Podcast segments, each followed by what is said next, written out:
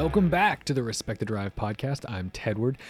We've got a good show for you today. I've got an excellent guest, a good friend of mine who is a wealth of technical knowledge and who has suffered some severely bad luck on cars that normally don't give you much trouble. However, he's owned cars that have those dreaded Achilles heels, which in normal circumstances, you'd say, well, I've never seen a car fail from that. I've never seen an M3 with spun rod bearings, unless you join the Facebook group. I've never seen a 996 actually have an IMS issue, unless you join the forums. Well, no, he's actually experienced a couple car fatalities from some pretty frustrating circumstances, and somewhat shocking circumstances. So Mike, he really knows his way around this stuff. He's a mechanical engineer, and he is going to tell us about his tragedies of car ownerships. But right now, I'm just trying to get back into the podcast game.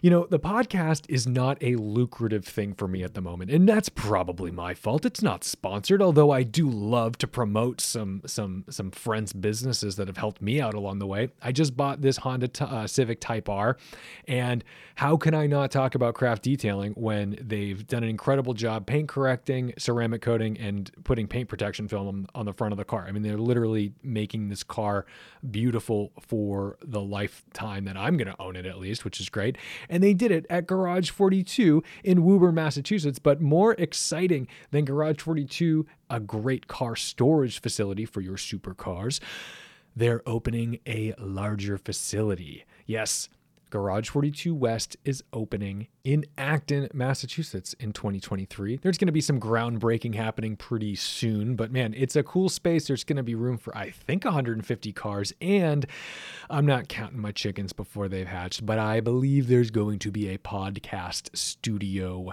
installed, which is going to make this a lot easier and more regular, and instead of inviting people to my basement, we'll have a cool spot with a bunch of beautiful cars to stare at, put us in the mood for some good conversation. But I'm a bit anxious. That's not a surprise. I'm a very anxious person. I know on the comment section of my videos, I get a lot of messages that say like, wow, you're always so happy all the time. And I say, wow, I'm doing a good job of being a YouTuber. If that's the vibe that's getting transmitted through the series of tubes that is the internet. But no, I'm flying out to Arizona, then Los Angeles, then San Diego, then back home. So I'm gone for a couple weeks, and I'm going to be driving a bunch of great cars. I'm not going to say what those cars are yet, because I am of the mind that if I say something good is going to happen, it will be jinxed. It will be revoked. The universe will take it away. And I'm not like an astrology guy. I'm not even that superstitious, but hey, maybe I am, because I do. Do you ever feel like you've announced something? You've said, ooh, hey, guys, I just got tickets to this concert. Or guess you're never going to believe the opportunity I'm getting. It's happening in 2 weeks. Well, guess what? That's the kind of stuff where, oh, you know, lead singer got sick, concert's off, not happening. Or my friend was going to go to the GP ice race in Austria. That's like the coolest event of the season, where people are out there driving 550 Spiders, F40s, F50s, Koenigseggs, whatever, all kinds of vintage Porsches, Aston Martins, out on this beautiful ice track. Probably the best photography in the automotive community gets taken at the GP ice race. Well, guess what? It's canceled. Austria does not have the temperatures to sustain the ice race this year. And I think my friend feels the same way. He said he was going, and oh, 2 weeks later, he's not going. It's canceled. So I'm going to try not to jinx things. I'm pretty confident that I can tell you that I'm going to Sedona, then LA, then Encinitas, and then home. Those things should be in check. But I'm not going to announce the cars until they are published on the YouTube channel. I'm just excited to go be with some friends, have kind of a boys' week with the Topher and Charlie from the Daily Motor, and substitute Topher, my buddy Chris Brower. Man, they're good guys. I love spending time with them, and I've been keeping up with my resolutions. If you didn't see the video, you should see the video. But I did talk about 2023 resolutions, my 3 resolutions. Number 1, I want to run a half marathon. Number 2, I'd like to buy a house, a little pied de terre de Tedward. That would be sweet. And I want to open my merch store, which I am on my way to, because I've got, that's one thing I can't jinx, because it's happening. I've got this great guy, Cole, who's been helping me out with some graphic design. I think we have some cool things that we're going to put on, some t-shirts, some hats, things like that. Like I'm pretty psyched about that. But running has been insane for me, just because, man, I've utilized running to stave off the anxiety, the depression, the seasonal misery. And despite the impending doom of our changing climate that seems to be giving us 50-degree weather here in New England in January, very strange. I bought Blizzaks for my Type R, and yet I don't need them. I probably could have just stuck it out with the PS4s, but the sidewall doesn't hurt. But what I'm trying to say is these unseasonably warm temperatures have made it much easier to sustain my mileage on foot, because I'm able to run pretty regularly and I don't have to go too crazy in the cold. I'm not slipping on the ice. My big fear in running in the winter is always that I'm going to slip on ice and crack my head open. And it's like, wow, while engaging in an activity to improve the longevity of your life, you slipped and fell on your head. Isn't that the trauma of life, where everything you do, every action you take to improve your life has a little bit of a risk of ending it prematurely? Oh, man. Okay, so you're getting an insight into the anxiety of my life. But for, all right, let's just embrace it today, because this episode is all about failure. It's all about embracing a traumatic failure of multiple cars. This is Mike. Let's get into it. Well, Mike, here's the thing. You have had an eclectic collection of cars, but not necessarily anything that's out of the ordinary or outrageous. It's just that your story is one of everyone's nightmares, because the cars that you owned have often been like critiqued on the internet for having Achilles heels, let's say. Definitely. Yet I've seen every forum post in the world for every car you've owned saying, oh, that'll never happen. That's like the 0.00001% of people. It's blown out of proportion. Nothing will ever happen. Except that you actually have had two cars essentially blow up. One, like, two literal blow ups. One of them was like an actual catastrophic explosion. Yes. Yep. Rapid unscheduled disassembly, as they say. So at the 335, the first one. Yeah, let's start with an E. Yeah. It seems like a fairly simple car. It's an E92 335i. Exactly. I got it. I went to college and had no car for a little bit, and had a little bit of money saved up, and basically went half and half-ish. My dad paid a little bit more with my dad. Thanks, on a Dad. Car. Yeah, exactly. I had like, I don't know, maybe $6,000 at the time of all the money I have. I've been there. I once was the recipient of a $4,000 check from my grandfather, which, as far as I was concerned, was six figures. Just the bottomless pit of money. It was like I needed a Celica GTS in the worst way, and I think I had like $6,000, and I think I needed $4,000, and my grandfather put it up. Oh, and sweet. I was like, oh my God, I'm rich. Yeah, no, now I have a rich. Now I'm cruising. I was like, hey, I better not tell anybody that I have a rich family. I just came into $4,000, which I know if you're listening to this and you're 17, like it does feel that way. And if you don't have that $4,000, it is literally the deal breaker that makes or breaks you. But anyway, so you managed to get into a sweet E92. Yeah, I really liked it. I got it from CarMax, which ended up being perfect because it had a few little things here and there, and they have great warranties for the first, I think, 3 months or 6 months or something. So a few things got handled with. But other than that, it was a fairly reliable car. I never had anything other than oil changes. Not that you would not expect that, because it had 60,000 miles. I mean, it was a nice 335. It was an LCI car, M Sport, one hump for those that are in the E92 gang. All the nerds. So it doesn't have what that means for the people who aren't absurd BMW people. It means that it only has the dashboard hump for like the gauges. It doesn't have the infotainment system with the iDrive. Yeah. Exactly. Okay. Jinx. So it was a really cool spec, Le Mans Blue over saddle brown. I got really lucky finding it, basically. It was a beautiful car. Yeah. And I thought a while about going down the side of modifying it just because those motors can take so much. It was an N55. And it was an N55. So it's going to be reliable, and you can just add 8 PSI and have a ton of fun, basically. Sure. Just replace the charge pipe and call it a day. I ended up replacing the charge pipe. Then you get to be one of those guys who constantly is like, idiot with his EM3. My 335 is so much faster than you. I paid half of what you paid, idiot. Yeah, exactly. And then every time you drive an M3, you're like, oh my God, the steering is so much better. Oh my God. So the only downside of my spec, it was an X-Drive. And so it didn't get the M Sport suspension that you get usually with the package, but whatever. I digress. This is my big flaw, is I brought a fucking car nerd. You guys bury the lead. Your car exploded. And you're like, it didn't have the M suspension. Well, I'm painting the picture of it was a great car. It was a great car. It was a really great car. I still miss it to this day.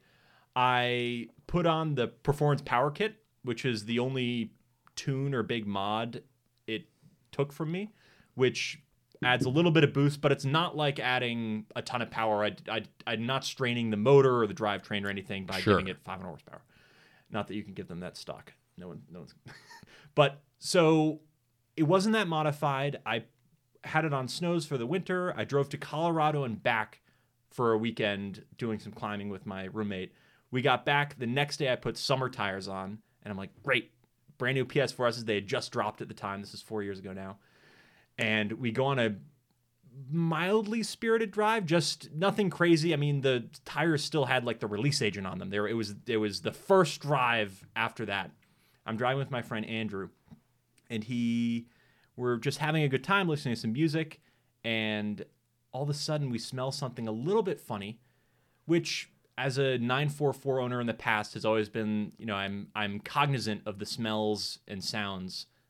Yeah, I've just been trained to be like that. Just disintegrate in German and German particles. So I was a little nervous, and it has a manual e-brake, and my first thought was like, did I leave the e-brake up? And it's rubbing a little bit, and the chime forgot to go. Something like that. Something smells warm. Exactly.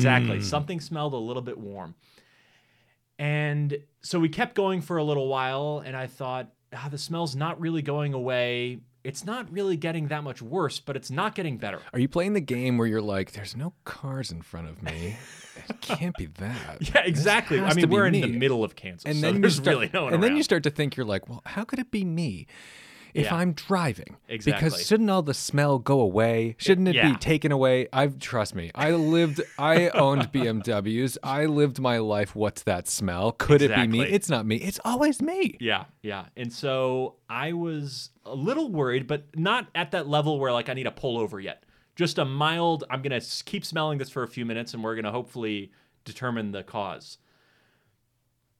Don't know if that was a mistake or not. Hard to tell.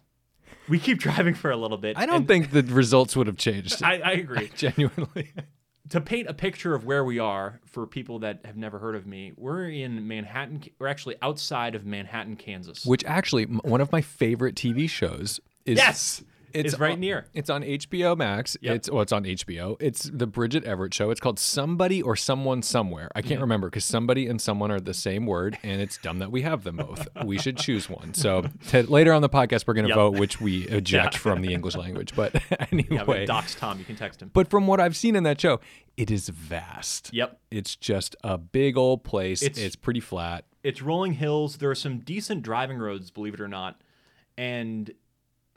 But there's no one around is the point. You have farms, you have some government-owned land, stuff like that, but there's not, for example, there's no fire department that is coming to, not to spoil what's going to happen here, but there's no fire department. It's like, so the fire department is essentially like a group of volunteers. Citizens who are just like, they gave me the pants. Exactly. Yeah. They sign up. I have the pants. They told me I can go. Yeah, exactly. So there's, you know, if you call the cops, there's no town that you're going to get a state police officer. Right. So. And he's going to drive 140 miles an hour. Be there in 20 minutes. Yeah. And so we smell a little bit funny. We're not that far outside of town. And I'm like, all right, fine. We'll limp it back home. I'll take a look at this. Like, annoying. We keep driving for a little bit. And all of a sudden, a plume of smoke comes through the vents. Oh, yeah. And I was like, oh, God. And I immediately started to pull over. As I'm pulling over, I get the dreaded, is your window down or your door open or is your engine on fire warning chime from BMW. Or, hey, is it 37 degrees? Exactly. It's the same chime for everything. I get that, but I get the four-wheel drive message, a check engine light, like the bad one, and SR. I mean, every code that it could have shot me, all of a sudden it shot me. Smoke comes through the vents. I immediately tell Andrew to get out.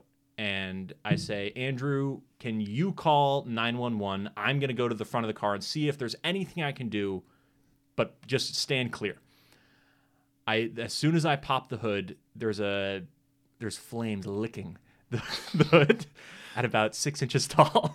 So this is one of those things where it is so tempting to always go and look at the source and be like, what is going on in there? And you want to open the hood.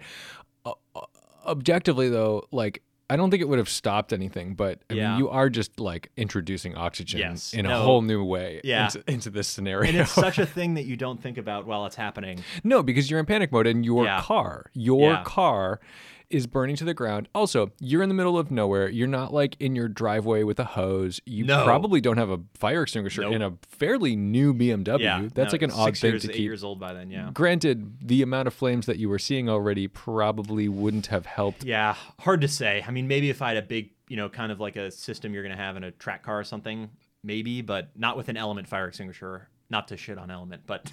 It's not going to do the job. So you're seeing the beginnings of like an actual fire that you're like, oh, that's an actual fire. Exactly. So I pop the hood. I realize immediately that the flames, I mean, they're 6 inches above the engine compartment and they're occurring from behind the motor between the firewall and the motor. And I can peer down a little bit. So the flame is like 30 inches tall. So I know already, because it's 6 inches above the engine, I know already we are past the point of being able to extinguish this fire, even if I rip my shirt off right now and swatted it, in a crazy manic. Yeah, this is no longer like, ooh, the pot's on fire. Exactly. Like, yeah. This is not a Mrs. Doubtfire fire. Exactly. And so from there, it's all kind of a blur. Luckily, I captured almost all of it on video. You filmed a lot of this, and I've posted that probably a dozen times because it's like my favorite clip ever. So I got, to give some perspective, it was about 20 minutes before the fire department got there. And so you got to see, I started recording almost immediately, maybe when the flames were 10 inches high and all the way to the end, basically in a bunch of clips. It wasn't all at the same time, but we called the fire department. I then called my mom. Like, there was a lot of time to just like watch the car slowly have that flame spread to all of it. Is this a place where you felt fortunate to even have cell service? Or was it? Yeah, I mean, Kansas is pretty good, especially where we are. Okay, it's not going to be. It's all flat. It's line of sight. I think we're pinging cell towers in our town. Okay, so we're not that far. We're a few miles outside. So the flames are spreading slowly. Almost, I think you've seen the video. About 2 minutes after I stopped, where the fuel rail explodes and sprays fuel all over the engine bay. Literally explodes. I mean, and your I'm going to insert it now. Holy fuck. That's like my favorite exclamation ever. Exactly. It's so funny because it's so genuine and it's so helpless because really, but it's accepting. The way you've said this is not somebody who believes that this is going to be good. Yeah. You've acknowledged and accepted the fate of the vehicle. Yeah.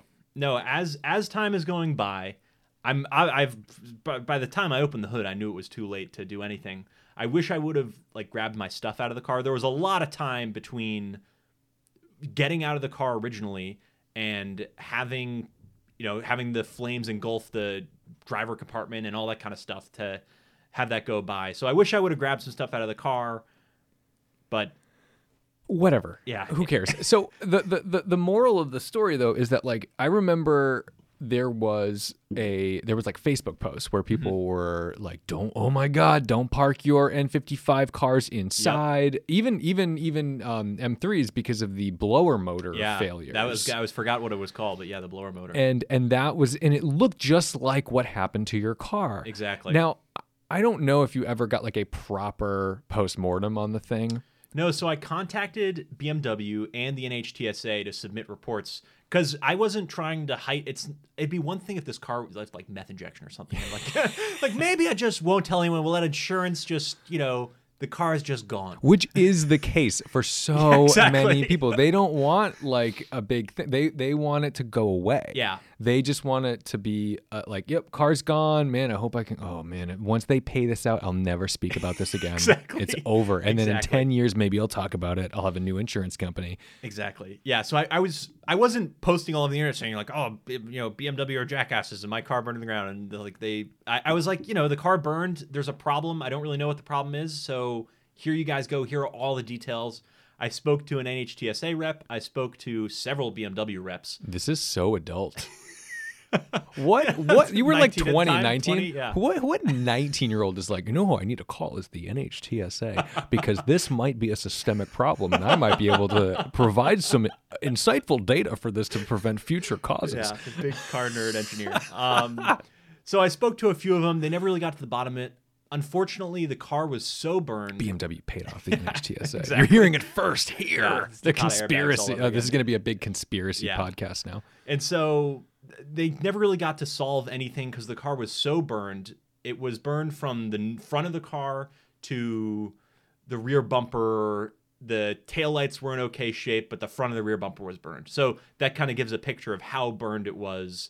And by burned, I mean nothing. Like the aluminum wheels melted. Well, your seats looked like wreckage from the Titanic. Exactly. You know, it was like just stick figure seats. Yeah, all you saw was the frame, like the little wiring and stuff. Like I think the steering wheel has a lot of aluminum on the inside of it, and the steering wheel was just a steering shaft. There was nothing left. It's crazy. I was blown away because it just wasn't a car. Yeah. It was gone. Yeah, the car was really gone. Really was gone. Now. What is worrisome is in that scenario. So this is where like NHTSA comes in. Mm-hmm. If let's say this car was just a ticking time bomb, there was something that was shorting and like at 11 o'clock that day, it was going to burn. You know? Right. Or it was just a slow burn that like, oh yeah, this short has actually been happening for a while. This smell, maybe you've had a whiff of here and there, but you've gone on shorter drives. You've done this, you've done that. What if, you know, you're sitting in my basement right now. That's the garage right there. So you run out to the grocery store, the liquor store, whatever. Yeah. You come back, you park the car, you go to bed. Yeah. Well, and what if there was just enough heat in it to ignite? Yeah. And now the whole house is on fire. Yeah, the flames were 10 feet high, 15 feet high off the car. You couldn't have been luckier with your location because like that F40 that burned to the ground in Monaco. Mm-hmm. That was right below an apartment complex or whatever. And the guy in the like third floor was nice enough to start dumping buckets of water on it, which was like easily the sweetest, most what do they call Monogalese? Is that what it is? Idea. That's like that is like the sweetest native Monaco thing to do, where it's like that guy probably has lived, like his family's probably lived in that building for generations, and he's not like a billionaire, but he like understands that like Ferraris must be protected at all costs. Like, oh man, that F40's on fire. I better go get the bucket. Yeah. He's got like a bucket in the shower because his like floors leak. I'm painting a picture. It's all made up. Monaco, I don't know. So that. What was the response from BMW people? Because my assumption about this, like I saw that and I'm like, fuck me, like those blower motors or whatever, like that to me is the most likely thing. But because it seems like it started as an electrical thing and then grew. Yep. But I can imagine that even though this thing actually happened to you, it's like a shark attack or lightning striking. People are like, that'll never happen. But you're like, but it happened to me. Exactly. And I just own this car. Yeah. Like I own one too. You own one in this forum. Why are you striking this down? Did you get feedback from people that were like positive and like asking constructive questions, or were they were just like, oh, you're lying. You had a meth injection on the thing. Like, yeah, again, I didn't post much of it. I responded to a lot of people on some of your original posts. Because a bunch of people were asking it, like, is it tuned? Like, oh, there's meth injection, all that kind of stuff. And I basically said, no, you know, it's a stock car that has the BMW PPK tune on it, but that's this thing you could get from the factory. Sure. You know? So, but I really didn't know. NHTSA, other than speaking to the rep, never heard anything else, which is not particularly surprising. BMW offered me $4,000 as, like, we're sorry. And if you buy another car from a BMW dealership, used, not used, we'll give you $4,000 credit towards it. So $8,000 total in that situation, or no? For just as a if you go buy an M235 now for $30,000, it'll be $26,000. Oh my god! All right, this bothers me because that is like the South Park BP. We're sorry, yeah. Like they're just standing around like dead baby seals with oil all over them, and they're like, exactly. We're sorry. So I don't think that's them admitting any fault. I think that's just. I reached out to the right person and went up the chain in the right way, and someone was like, give him $4,000. Well, I want to know now what their triggers are, because that sounds just that sounds protocol. That sounds like they have a list and they're like, how bad was the fire? How many followers does he have on Instagram? Yeah. I guess what was the mileage? All right, that's this box and this box. This plus this. That's $4,000. Yeah. He gets a score out of like 11, and it's anything past 9, and he gets That's outrageous. Yeah. So that was that. I didn't end up buying another BMW because, I don't know, I didn't have the money and I didn't really want another one that much after it. Right. It sours the experience. Yeah. The best cars for that price are 335. So. No, it's true. And the 335s were the bulletproof car, because the M3s, you were forced not only to pay more to get into an E92 and 3, but you were also forced to be like, well, if you really want this thing to be bulletproof, you're going to have to put up $2,500 for rod bearings and all this other stuff. So it does add up. Yeah. But... So I guess that leads into the next vehicle. Well, unless you want to keep going. No, yeah. I think we're good on that one. We can tie that one up. I remember being shocked. The only thing I'll add is that where you just parked out front, there's an X3. Yep. And that's an N55 X3. I was thinking about that, yeah. That car, my mother won. So it's my dad's now. My mom, she drives the RAV4. But my dad... When my mom was like daily driving that X3, she pulled into the garage once and she goes, it smells like fuel. And I was like, I don't know. And then I went down and I didn't smell it. Mm-hmm. I'm like, okay. And by the way, she has a really good nose for fuel. Yeah. She's like a fucking parakeet. It's unbelievable. She can tell the minors if something bad is going on. And your mom also former M3 owner, so she knows her. Yes, she had her E90 M3 competition before I owned my car. Yeah. So she says this, and then like a day goes by and she's like drives it again. She's like, it smells like fuel. And my dad goes in and he's like, oh shit.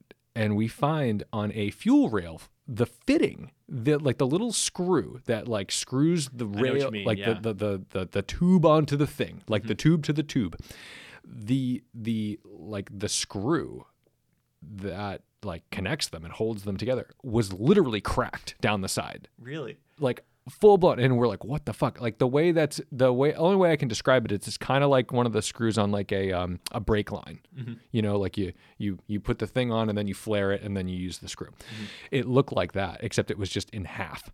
There was a huge crack down the side of it. And we were like, oh my God. Yeah. And I'm thinking, Mike. Yeah. Like, and that's all I could think about was your car. And I'm like, what, man? So yeah, I have had a lot of like qualms when it comes to BMWs. Yeah. And it could have been the blower motor. It could have been something like that. I mean, who knows? But it was not good, and I'm sorry to see it go. It was a really good vehicle. That was a good car. So what was next? So that was a great question. I'm a big car enthusiast. As you know, I'm a really nerdy, I'm an engineer. I am very particular. And I really like driving, and I like the noises and the experience, and I like the turbo lag of the 335, even though BMW tried to eliminate it. I was a little spoiled from the BMW, definitely from how nice it was inside and all that kind of stuff. It was the first, it was a nice car, first nice car I had, and so I was a little... It's a sick car, especially for I remember you pulling in because you're another one of those people that I met in a parking lot, right? Like all of the fucking people. Yeah. It's so embarrassing when I go places and they're like, how do you know this guy? I'm like, parking lot. What do you mean? I don't know. We had a shiny car and I said hi, and that was that. And the only time that's ever been acceptable at the Topher's wedding. all of his friends. I was like, how do you know Chris? I met him in a parking lot. I'm like, good. Yeah. Good. And they're like, you don't have any further questions? I'm like, no, I'm good. That satisfies everything. I know exactly how you know. I get it. What do you drive? What color was your car? Yeah. It was a yellow B5S4. I'm like, that makes sense. Yeah, yep. He would ask you about that. Okay. So you go from this beautiful beautiful 335. And the insurance paid out above what we got it for, so that was nice. I think they paid out 18 or so, maybe 19. That's a lot. It was a lot, but it was also, this is 4 years ago. So, 335 with 60,000 miles on it. It was in the range. You weren't but it wasn't just going to put you in another car. Yeah. Like that. And so obviously that's a lot of money. You can get a lot of E46 for that. I didn't necessarily want a BMW. I knew that I lived in Kansas. And so having a car that operates, it's a lot different from New England, obviously, and how you drive and what types of trips we take. And so I wanted something that was really good for high speeds on two-lane roads that are not particularly curvy. And so I was looking at V8. That's what I thought. I was like, I live in Kansas. I'm, long straight roads. I want a V8. Yeah. And I have been spoiled as a person growing up in New England, seeing German V8s. And really appreciating German V8s and being in Kansas. And I'm like, well, you can get a Mustang or a Charger and a Challenger. And those didn't really get me going as much. Although that's like the dream car of every person from Kansas. Dream. Exactly. And so I really wanted a V8. And I was looking around a lot. And I was looking at M3s a little bit. But I was like, I have to get like a beat M3. Yeah, 19 or 18 or 19 wasn't going to buy you a good M3. Like my M3 with 35,000 miles on it, I paid $35,000 for that car. Exactly. And and you could get them for $25,000, mm-hmm. but a $25,000 M3 at that point was still beat. They hadn't it wasn't for a few more years until they broke through the 20,000 mark. Yeah. And so I looked at M3s a little bit, but I had to get a really beat one, which would have just been sad. I had a few grand, maybe $2,000 saved up since I had the 335. And so call it 20 at the end of the day, 21. And so I was looking around for a while. I looked at some Porsches. I was thinking I could get like a beat 996 because it wouldn't do the V8 thing, but it would do all the other things so well. And as I was thinking about it, I was like, man, but like if I have a 996 and something breaks and I'm in Kansas, there's not a whole lot of guys out there who are going to be like, oh, I have all these parts. Exactly. I've seen this a million times. Yeah. And so I needed something that I could trust more than any 20-year-old German car, which, there's a lot of good 20-year-old German cars, but more than in any 20-year-old German car. And so I looked around for a while and I eventually was looking between two cars, which were a CTS-V, either first or a higher mileage second generation. The first generation manual only Corvette LS3, LS6, I can't remember. And then the second gen had a supercharged LS. So both very good, great cars. I was looking around at those. The other car I was looking at were E63 Mercedes AMGs. The price range I had put me in nicer of the W211 generation, which is the one that's really blobby and has a worse transmission, or a slightly worse W212, which is the next generation, which is they kept the motor. It's right before they went to twin turbos. So I ended up deciding after looking at a bunch of cars, and I test drove one or two. I test drove a CTS-V, and I decided that the Mercedes was the way to go, and so I had to find one. Again, I'm very particular. I want the right color. I want the right spec. I want the right headliner color. This is where we differ. I have always been in the camp of like, I will drive it if it's pink, if the price is right, like if it has the miles and whatever. Like I'd always like my M5, I got lucky. That car has all the things. Yeah. I didn't really know. That was before being like a spec whore or like people are so knowledgeable about this stuff that just in my brain that wasn't normal then. Yeah. And because this is like 10 years ago. Exactly. Yeah.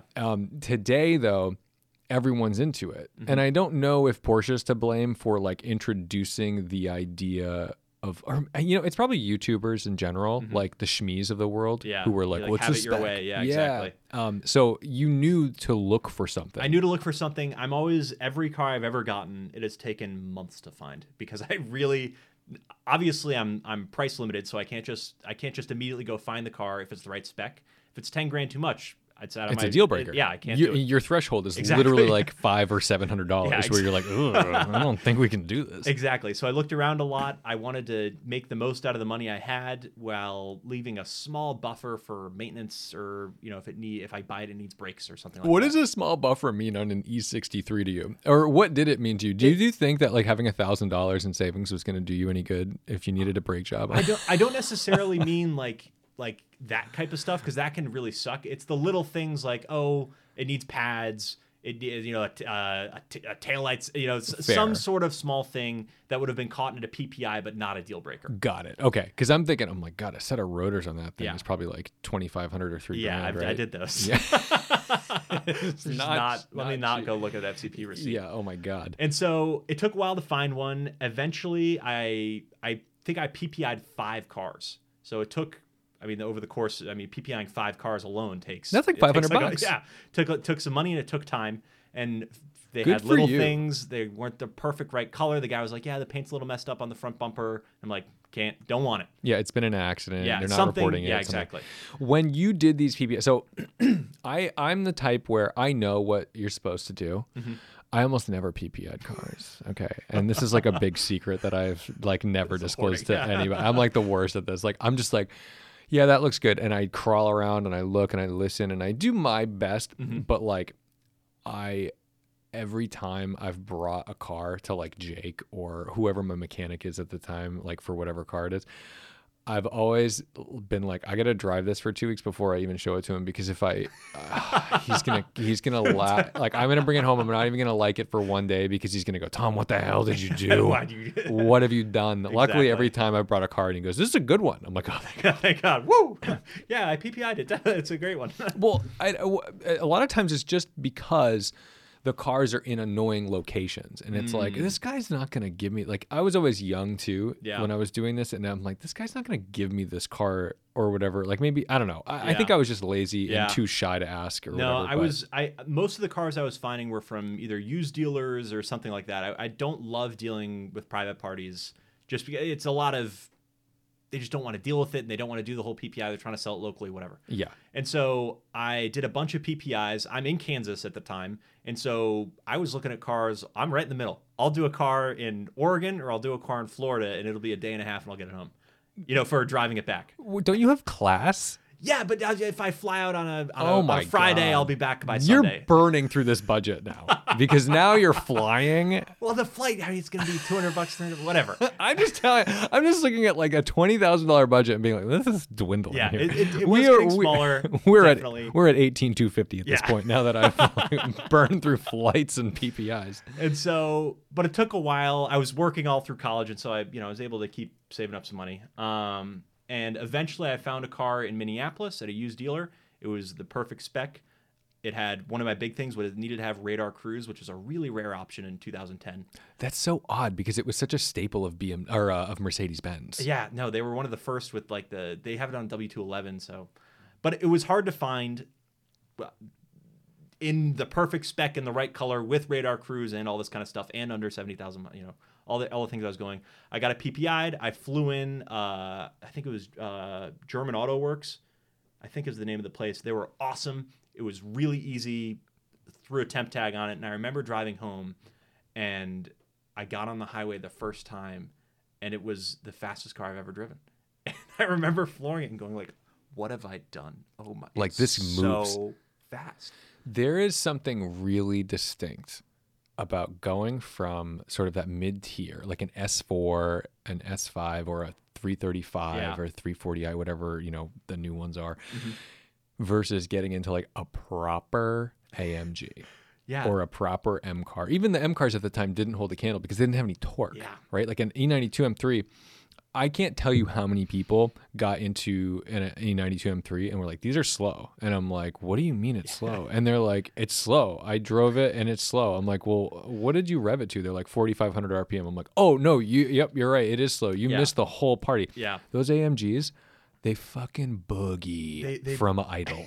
And it was in Minneapolis. And to give people a picture, it's an 8 or 9 hour drive from Minneapolis back to Kansas. Not anymore, bud. Exactly. And I remember that was one of my favorite drives I've ever... It was the second favorite drive other than the Z06 drive, which eventually we'll mention. But it was so good. I remember riding that torque and the first gas fill up. I was like, I mean, I'm obviously spoiled. I'm a 20-year-old that got just given the keys to an E63 forever. It looks like your grandpa died and you're coming home from like the will reading and it's like, I got just the E-Class.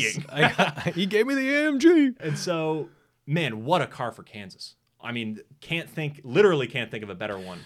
It must have looked so out of place and classy there as well, because like everyone is driving like the Challenger, the CTS, like that's America country. Yeah, there's I mean, I was in a college town, and so you got your professors and the people that work in the government jobs over there that are doing pretty well, and so it wasn't crazy. I immediately debadged it and tried to, I mean, obviously that's not doing that much. It's still the car sounds ridiculous. You start that car starts like a cigarette boat. It's ridiculous. Yeah. But I remember, you know, I picked it up and immediately went, I think I drove that day and I went straight to a friend's house. I didn't even go home. I was like, guys, load up. Let's go. No, trust me. That's exactly what I would have done in college too. Cause we would have said, everybody meet in the West Street lot. I have something, you're going to die. And everyone would have lost their minds. What's crazy to me is that I'm glad that you had this experience with that car. Mm-hmm. Because everything is so spoiled now. Unless you come out with an MSO original 1 of 1 purple McLaren Sabre, no one gives a shit. Some kid driving a GTR or something, yeah. Like, and I'm really excited because if I had an M3, I remember one of my best friends in college, he's still a really, really close friend of mine, this guy Chu. He had an E46 M3 that he bought while he was in grad school. He was working and taking his master's classes at the same time, and we were living together. And he took out the most irresponsible car loan ever. I remember when he told me he must have taken out like 90% of this car on a loan. And I was like, when he told me this, I was like, are you out of your fucking mind?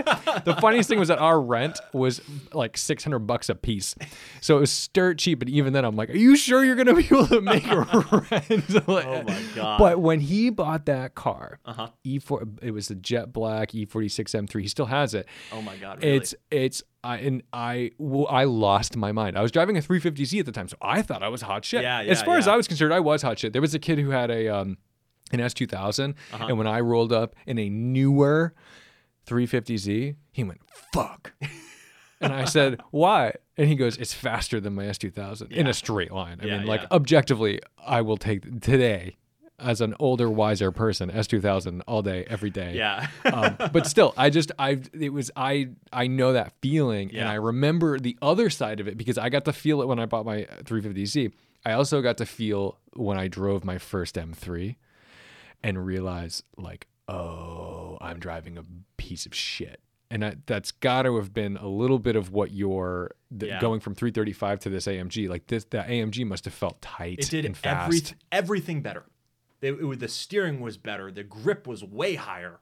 I had a manual 335. They're fine, but I had the MCT like wet clutch. You know, it does launch controls. It'll drop the clutch at 4,000. It just rips off gears. And it was incredible. I mean, you can put 3 people in it, like 3 of your friends. Put 4 people in it. I mean, you could load it down and then do launch controls, and people are just like, everyone is just hysterically laughing. So we've buried the lead because I've sold this as like every car you buy blows up. This one didn't. So these have a head bolt stretching problem, which you can detect by seeing if there's coolant in your oil. So usually you can catch them before you hydrolock your motor. And I was, like many owners, I'm sure, fairly confident that mine was not going to be one of the ones that was going to hydrolock. I've seen the statistics. It's not going to happen to me. Yeah, exactly. I was in for anyone that does know, I was in the zone of these are the motors that have been affected. Like the build dates or like the number. They're like, oh, this through this. These are the ones. And so I was a little worried. I sent some oil in for analysis. Every other time I changed my oil, and that was all I really kept track of. So during my ownership, the car was pretty bulletproof, and I had a few little things here and there. I eventually had to do the brakes, but like I autocrossed the car. Like it was just a boat that was fun, and it was everything that a Charger Hemi was, but just tighter and a little bit faster and better gearbox. Oh, and the seats. And yeah, it's just it was really nice, and it was slower than some stuff, but faster than most things. Faster than a you know, a Coyote Mustang of the time, you know. It doesn't even owe anything to anybody because that car is so handsome. It's such a beautiful thing. And like we are now, it's weird because it's not that long ago, but we have moved away from like these, it is one of the last like wolf and sheep's clothing type of cars where you're like, oh my God. Like the only thing out there right now is still an E-Class. It's the wagon. Yeah. The wagon, I think. But even the wagon looks pretty outrageous. It's not as outrageous as an RS6, you know, but still it there's a lot to cue you in to that. Don't fuck with that wagon. Yeah, I mean, the W212, the one that I had, you couldn't get anything except for silver brakes, like unless you got the carbon ceramics later on. But like there was no red brake. Like it was all just classy, and you didn't know unless you knew. And when you debadged it, how many badges did you have to take off? Like three. It's like three. It's like a tiny one on the door, tiny one on the door, and the back. Done. Exactly. Now you'd probably have to hire somebody. Yeah, exactly. And you'd pay him $100 an hour. It would cost you 2 hours of labor. He's like, oh God, I think I got all the badges. Exactly. So it was faster than most things, which was great. Another thing to note about Kansas for anyone that has not lived there is everyone will race you. It's like there are so many straightaways that after stop signs and streetlights that if it's a performance car next to you and you give them a thumbs up, you're gone. Like, that's it. It's a very casual, like there's no, you know, it's not like race. You're not racing down Boylston Street. Like you're not. It's not sketchy. It's not. Oh, is the cop gonna? You know, am I gonna hit someone? Is there gonna be a cop here? Is a dog gonna run in the road? Like you're in the middle of nowhere. Everyone's gonna race you. So you could go out at night in the E63. And go race 5 people, just like random people that you see. That is a culture I've never lived in. It's like very American graffiti. Definitely. You know, it's very 50s style in terms of like, you want to run? And then like, did it feel a little more like, I think if someone wanted to race me tonight, like if I go out in Massachusetts, I'm on Mass Pike or 495, I'd be like, oh, this fucking creepo! Maniac. I'd be like, oh, I don't want. That's like here, hold my gun while I walk into the bathroom at the airport. Like, no, I'm good. Like, I am gonna decline this offer to help you do. Creepy, unsafe, like all of those things. Yeah, like it is literally like, I'm going to take that back. I almost went to some really dark, fucked up analogies. I'm not going there. But no, it is weird. And yet I like the idea that like, there's this like camaraderie that's definitely. Like, even if you lose, you're kind of like, hey, nice. Thanks for the run. Yeah, you might want to run it again. If I beat someone off the line, they're like, all right, let's do it from a roll. Like, yes, I would love, like, we're just here to have fun. If that happened in Boston, if that happened in Massachusetts, if they won even by like a fucking hair, they'd be like, you're a pussy. Your car's a piece of shit. And you'd be like, what? I indulged you. Yeah. You wanted this. Exactly. And then, that's how it would be. So I am glad that there is in modern day America still a nice, not that I condone street racing, but there's a little bit of a dreamy, nostalgic vibe of this idea that you could go do this. And again, don't go street race, strangers, but and maybe in Kansas, it's like a Kansas handshake. And it depends a lot. I mean, obviously, I'm not doing it in a town. I'm not doing it. You know, we're not lining up like one of us is on the left lane of the road and the other one's on the right. Like that's not. I don't want to get anyone the impression that that's what's happening. No, you're like out on an empty highway. Exactly. It's not even a highway. It's like this road connects two small towns. And there's a street light at the end of the, you know, as you are leaving to go into the corn stuff. There's like a sleeping, there's fields. A sleeping cop behind a billboard. Yeah. Okay. All right. And so it's just, it was a lot of fun. It was a cool car to have there, A, because it was good at its job, and B, because it was so different than all of the other types of cars that were there. I mean, I never saw an AMG. There was one actually. There was a CLA 45 in the town. But other than that, it's very rare to see a Mercedes, and it's very, very rare to see an AMG. So now that you're in Kansas, you've experienced your V8 dream. Yep. It's time to get a little more American. Exactly. So what happens next? So I autocrossed the AMG a few times, and I quickly realized that after getting rides in some other cars, I brought the AMG back. I did a Porsche autocross event, and I got some rides on 911s and GT3. Turns out weight matters. Yeah, it turns out the AMG is really good at being comfortable and going fast, but it's not awesome at, like, you know, a driver's car. Here come the Mercedes forum Nazis. Oh, when they're going to turn up the suspension. They're like, no, I put it in sport mode. It's just as good. It's just as good as the GT3. Exactly. They freak out. Oh my goodness. So I realized I really liked the car. After having dealt with all these car problems, I told my parents when I bought it, I was like, we won't do another car while I'm in college. Like, we'll ride this one out. I promise I'll stop being a pain in the ass. Sage wisdom from a 21-year-old, yeah.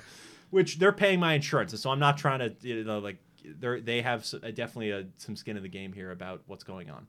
And so I approached them, was like, hey, you know, I've saved a bunch of money because I've been working this whole time, and I'm thinking about making a change here and swapping the AMG for something a little more sporty, but just as reliable as the AMG had been, all that kind of stuff. And I remember I first talked to my mom about this, and she said, that's great, like, okay, but I want the AMG. Sold. Good. Now, how easy is that? Because now you don't have to sell a car. Exactly. You're like, here, Mom, fair market value, never been tracked. Yeah. And so, you know, I can't remember what the numbers were at the end of the day, but I had saved up, I don't know, after the few years, another few grand, 6 grand, 8 grand, I can't remember.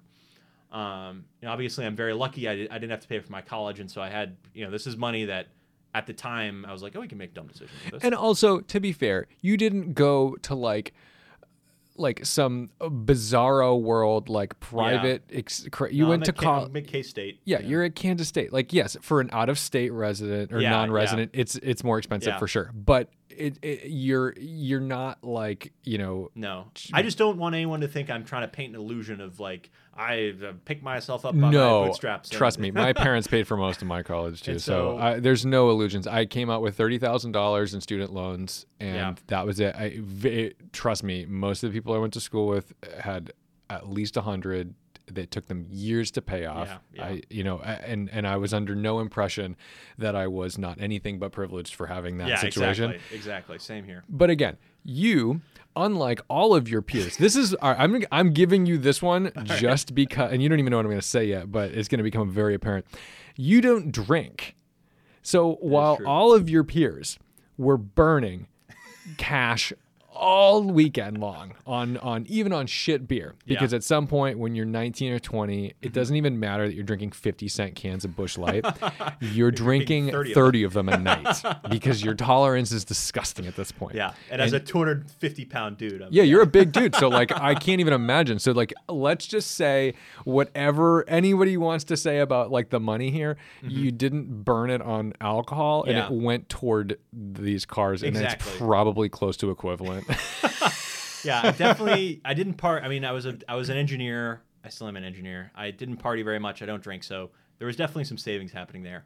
When I met you, I was like, you don't drink? And then I was like, wonder if he's like Mormon or something. Like I dug into you a little bit. I was just like, do you drink tea? You go with caffeine? Yeah, exactly. Like, and it's not, I'm not shitting on the Mormons. It's just one of those things where like, if I say I don't drink, everyone thinks I'm an alcoholic. I have had so many people, because during the pandemic, I quit alcohol completely. I remember that. Yep. And I made a thing about it to try to examine like why I did it. And it wasn't because I had a problem with alcohol. It was more because I was like, it's burning cash. I feel like shit, like 2 days a week, and I'm like trying to work out and get like some semblance of health and physique that I want, and the alcohol was countering that a lot. And if I just traded alcohol for ice cream, it was a wash physically, and I felt better. And I was like, wow, like I can feel better on a Sunday morning and eat a pint of Ben and Jerry's. That's tremendous. I'm in, like, let's do this.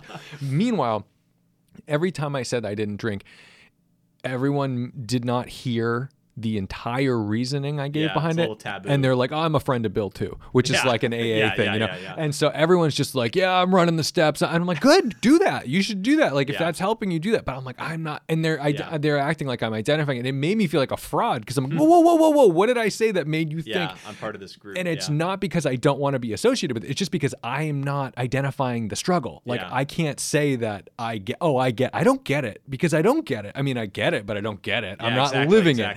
And so it was a really weird line. Yeah. Whereas when someone your age says they don't drink, I'm either like, oh my God, does he have straight edge tattoos, or is he is it a cult his parents put him in, keeping him off of it because he thinks like he'll be struck to hell. So it's funny. I just didn't want to. Was the short answer. And that's the easy way. I just figured, let's just clear it up. Yeah.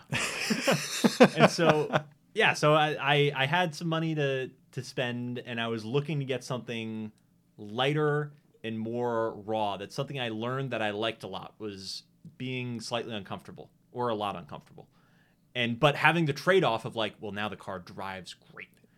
I've been really lucky to get a bunch of rides and a ton of really cool cars growing up, both here and, you know, with the groups we have. There's just a lot of money and there's a lot of cool cars to get rides in. And so I had learned a lot more about what I like and what I didn't like as much, and some thoughts about the AMG where I'm like, I love the torque and I love just being able to cruise comfortably and having this wave of just like thrust. And that's something I really liked. And you can get those in some turbo cars, but it's not quite the same. And so I was like, well, I think I need it either needs to be really good or it needs to be a V8. And so that was my thought process again. So I came back and I was like, well, I could look at like, I don't know, an E46 M3 was on my mind for a little bit. But not going to do it. I don't fit in M3s really well. I have a really long torso, and so my head hits the roof, which is... I barely fit in E46 M3s. I'm like a quarter of your size. Yeah, I don't know how Matt Farah does it. He doesn't drive as very often. I don't know. He must have hollowed out the seat or something. Exactly. And so, I was looking around for a while, and as I was looking around more and more, I narrowed things down more and more, and decided that the goal of this vehicle was going to be outright speed. Like, I wanted to go as fast as I could possibly go for, it was like 28 or 30 grand or whatever I had. Every parent's dream to hear from their child. They're so like, yeah, Mike, go faster. I definitely while you're 2,500 miles away. Yeah. So I kept that away from them a little bit. And I have always been a German car guy, right? Growing up. I mean, we grew up around this area. And so you get German cars because that's the fast, fun car to buy. And so I looked at German cars a little bit. I was like, a Cayman, but you can't really get that much Cayman for 30 grand. They hold their value so well. Same thing with 911s. Like, I can't touch a 997. Like, I'm getting a 996 Carrera S. Fine, but then, you know, it's not quite the raw experience that I'm looking for. No, and they are buckets of bolts. They're great. I mean, they are. It's not a... Sorry, Maddox. No, but it's true. Like, I've spent a lot of time in those cars, and, like, they're tight. They are tight, but, like, they aren't... It would be tough to go E63, because now you're going E63 to 996, and a 996 is both less luxurious and less fast. Yeah. It would be one thing if you could get a turbo for 30, but, you know, you're spending 50. So... I was looking around for a while, and I ended up looking at Corvettes, which if I told myself 6 months prior to that, you're going to be looking at Corvettes, I would have said, hell no. Why would I get a Corvette? Only old guys drive them. Every time they have, they're all convertibles. They're all of chrome wheels. They're disgusting. They're not fast. They don't handle well. All of the stereotypes. I was completely uneducated about Corvettes. Until the Z06. Until I started looking into it. And I started looking at like Laguna Seca times and Nürburgring times and stuff like that, because I want to go on track and I want to go fast. And I want to find, I'm not trying to build an E36 to do that. I want to get in something that's going to be reliable and I can trust and is safe. Chevrolet races cars. Yeah. This is what GM does. Their Cadillacs in IMSA are insane. Yep. The DPI cars, absolutely bonkers. Yep. And it's Corvette versus Porsche. That's the deal. Yep. This is how it works. And you're certainly not getting into a 997 GT3, which is going to be the equivalent of, you know, the same. So I basically landed on Corvettes, and I was looking at lap times, and I literally couldn't believe it. I was looking this stuff up, and how have I never heard of this? How have I never experienced this? How have I never been around these cars? They're so fast. It's absurd. No, so when I was in high school, a friend of mine, this is like the ultimate, like, whose car is this? My friend's cousin's mother scratches a lottery ticket. This is the next town over. Scratches a lottery ticket and hits pretty big. I don't know what the number was, but let's just call it $1 million. Let's just call it $1 million, right? Mm-hmm. Hits a big lotto ticket and for whatever reason decides to make a really poor choice. And I'll just be judgmental about this. She has two boys. Mm-hmm. She buys one boy, the older one, a Celine Mustang. Oh, hell yeah. Yeah. Cool mom award. So this is like 2003. Yeah, okay? When they're at their coolest. Right, like five-spoke chrome wheels, fucking loudest thing on the planet, okay? Body kit, all the bullshit, right? Then the younger kid she buys the younger son an anniversary Corvette Z06. So the blue C5 Z06. Like Le Mans Blue or something. I forget what they're called, but either way. So that was the first Corvette I ever drove because he let me drive the car. That is so cool. And I remember at that point I was driving a Mark III Volkswagen Golf. Yep. Okay. It had 96 horsepower. I dynoed it. It had 96 and a half horsepower. That's tremendous. Okay, and it was probably still an optimistic dyno. Yeah, that's with the adjustment for the altitude. So to feel the torque, it looked like I couldn't. It looks like I didn't know how to drive a stick shift because I remember every time I would shift, the car would be bucking around because oh shit, my throttle placement matters a lot right now. It was nuts. Mm-hmm. And I was like, okay, respect. Corvettes are fast as hell. These things are nuts. So you find this C6. Yeah, I ended up landing on C6s. I had the money where if I got really lucky, I could find a C6 Z06 that has not super high mileage. I could find a good C6 Z06, but I'd have to really search for it. Or I could find a C6 Grand Sport.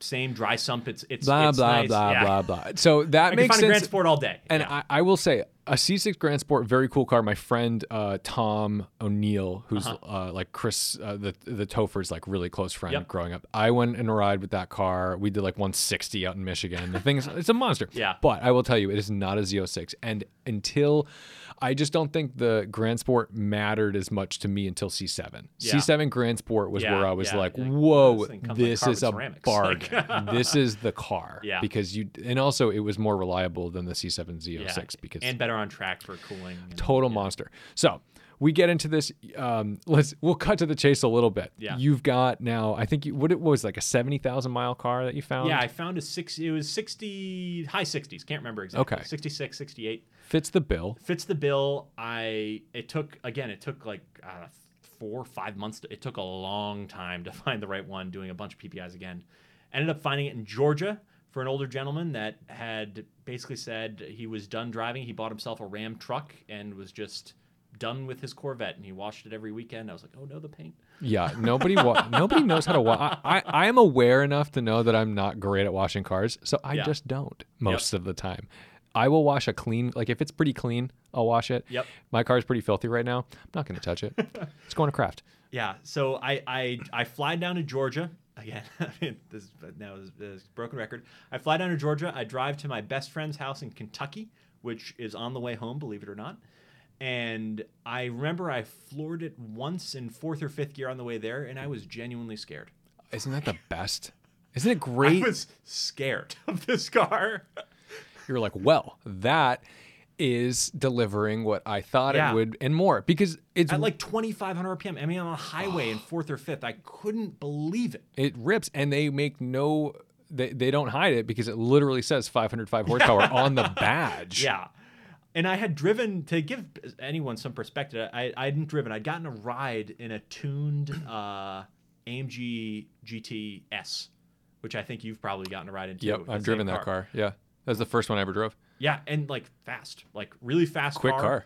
And believe it or not, the Corvette feels faster, whether it is about the same speed or not, whatever, the Corvette feels so fast. Because it really feels like you've just strapped yourself to this. It's just a motor. It's what it feels like. You're on a motor. But unlike, or not unlike the German cars that you had been dealing with, it does have an Achilles heel.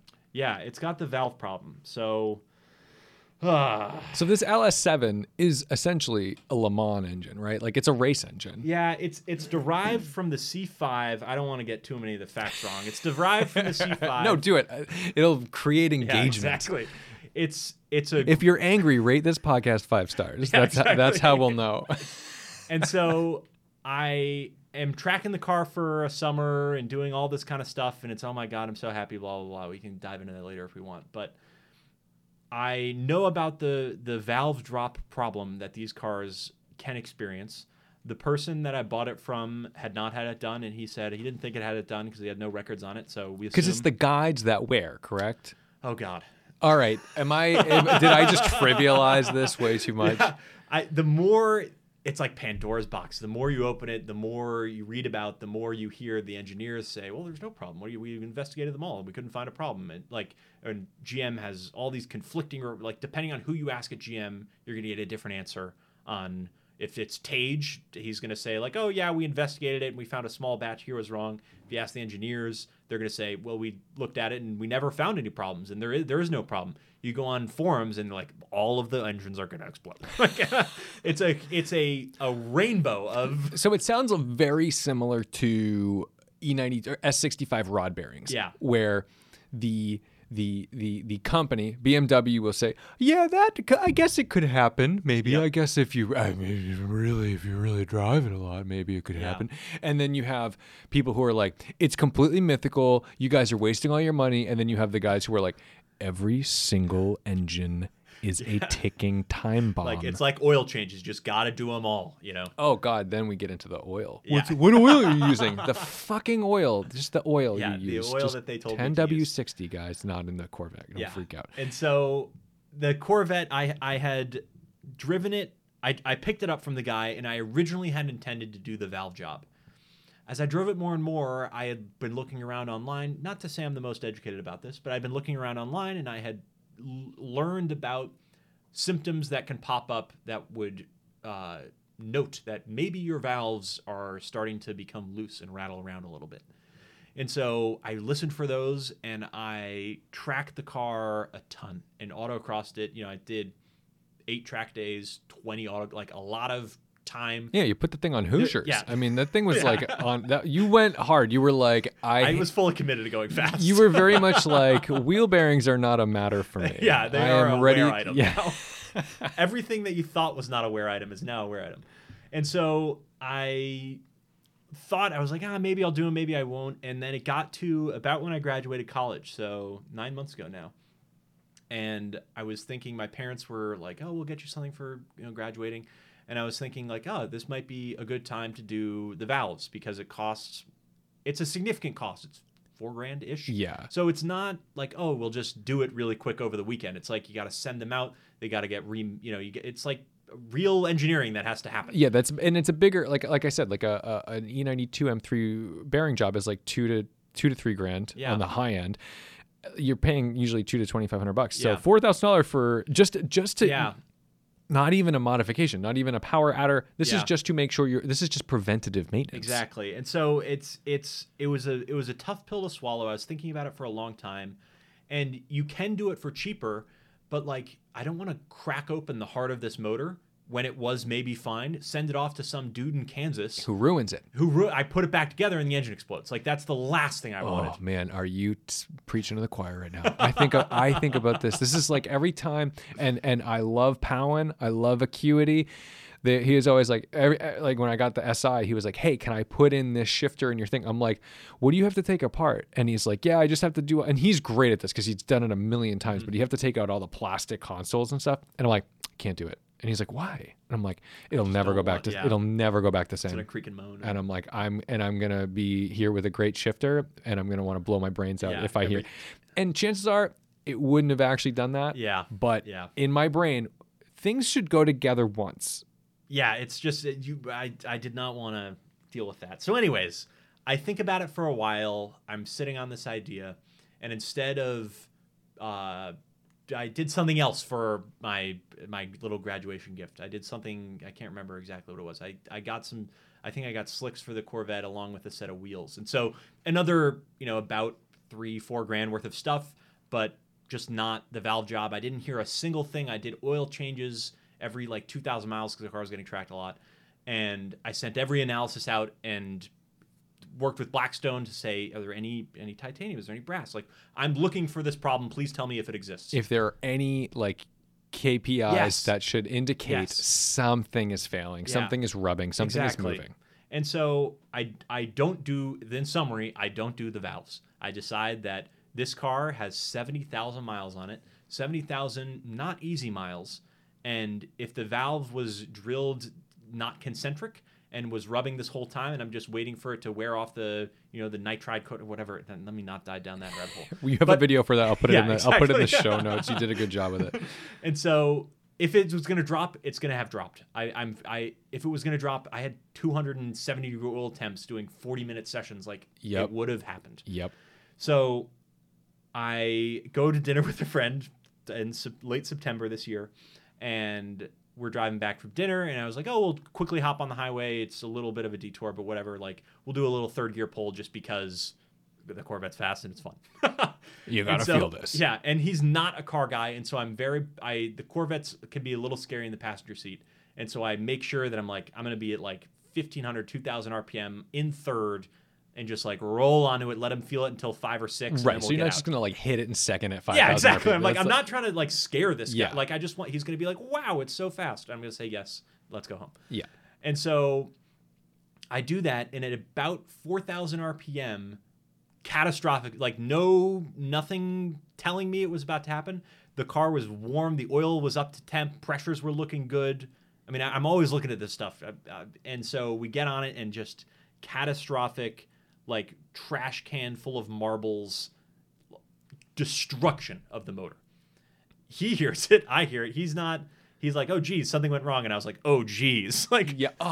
It's always when some kind of not knowledgeable person is sitting next to you that you're literally there to impress them. Yeah, I'm like, the Corvette, it's so reliable, and it's a GM, so the parts are so cheap. And then the LS7 exploded. Boom. Yeah. So the LS7 grenades, it's immediately apparent that this is, I don't know at the time what has happened. I immediately suspect the valve issue. But again, I'd done so much leading up to it of do I hear any noises? Does anything in the oil? I was pretty convinced that there were no signs, and there were no signs. And so I was really surprised. I peeked under the car and immediately saw hot oil steam, that kind of when you get oil on your headers and you're like, oh, it's kind of that whitish steam of oil. There was that. And then I peek under the car a little bit. I pull off the side of the highway. We're in a pretty safe spot. And I can just barely see where the left side of the block is. There's just a lot of oil steam coming out. And so I think that maybe there's oil on the ground. I then walked around to the back of the car, and the Corvette, for aerodynamics, it's they cut off the back. I'm sure everyone knows what it looks like. And the whole back where that low pressure zone is was coated with oil, because the oil had come out of the exhaust as it was. Oh, the oil was inside the combustion. And it all just came up and it's coated the back. Yeah, coated the back of the car because we're going 80 or something. So good lesson for anyone driving really fast on public roads. An LS7 might have just coated the highway with oil. Yeah, so it definitely didn't go well. I towed it. I have a shop in Beverly, and so I towed it back to our shop, and we immediately put it up on jacks and took a wheel off and saw instantly that the block was cracked pretty badly. It wasn't windowed. There wasn't a rod out the side of it, but it was cracked enough to I knew that the motor was toast. So that was really sad.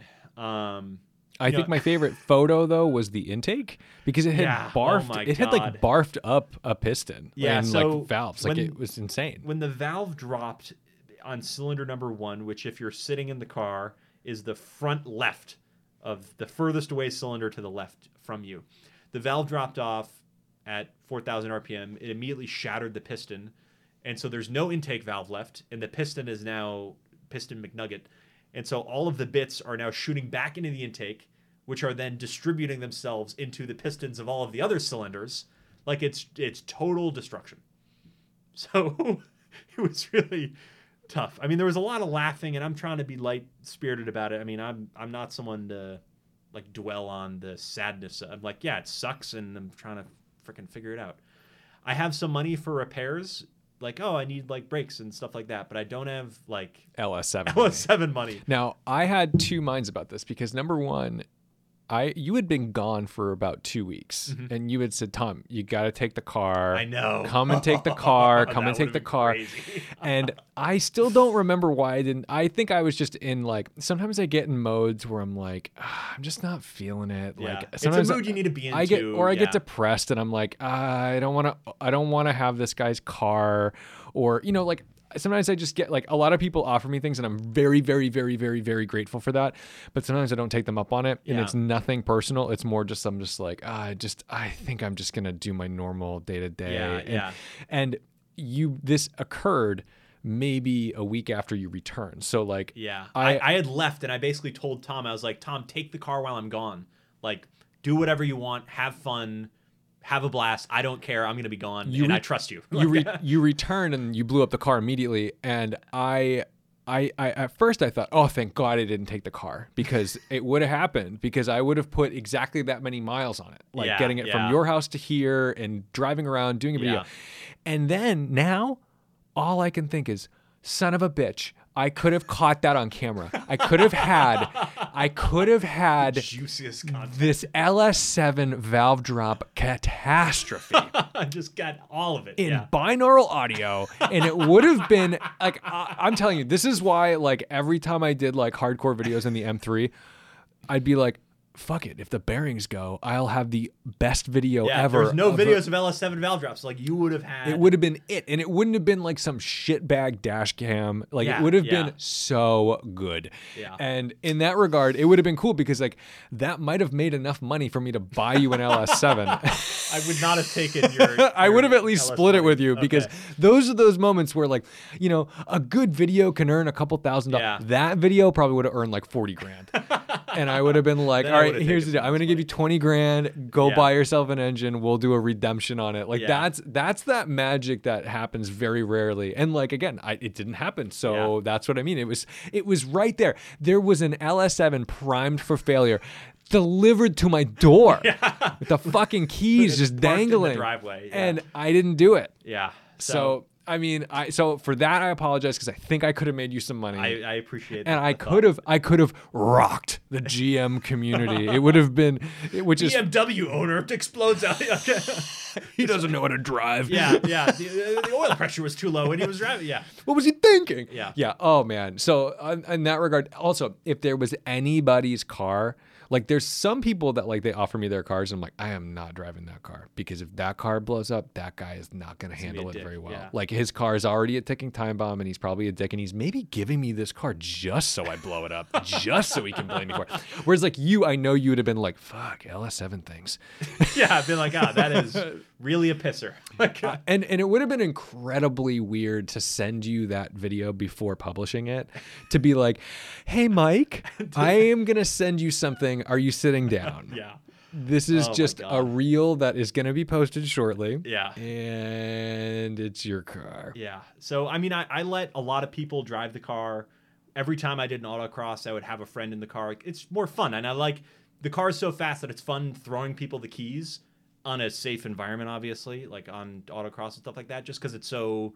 Like, experience it. Like, it's so much fun. It is a roller coaster of a car. Yeah. Now, the other side of this, there's people who have LS7s right now who are probably driving their LS7s right now. They're listening to this, and they're like, oh, my God. Yeah. And they're hoping that you're just like, no, this guy doesn't know what he's talking about. He's just some asshole. I'm so sorry. He really, really knows what he's talking about. Like, Mike is being incredibly humble about his, like, engineering background and all this stuff. But one piece of data that you have that is uncanny is that you did an oil change like 35 miles before this blew up, right? Yeah. So I am big into data, and I have always used Blackstone Labs ever since I had a 944 in high school to send out analysis for almost every single oil change I've ever done.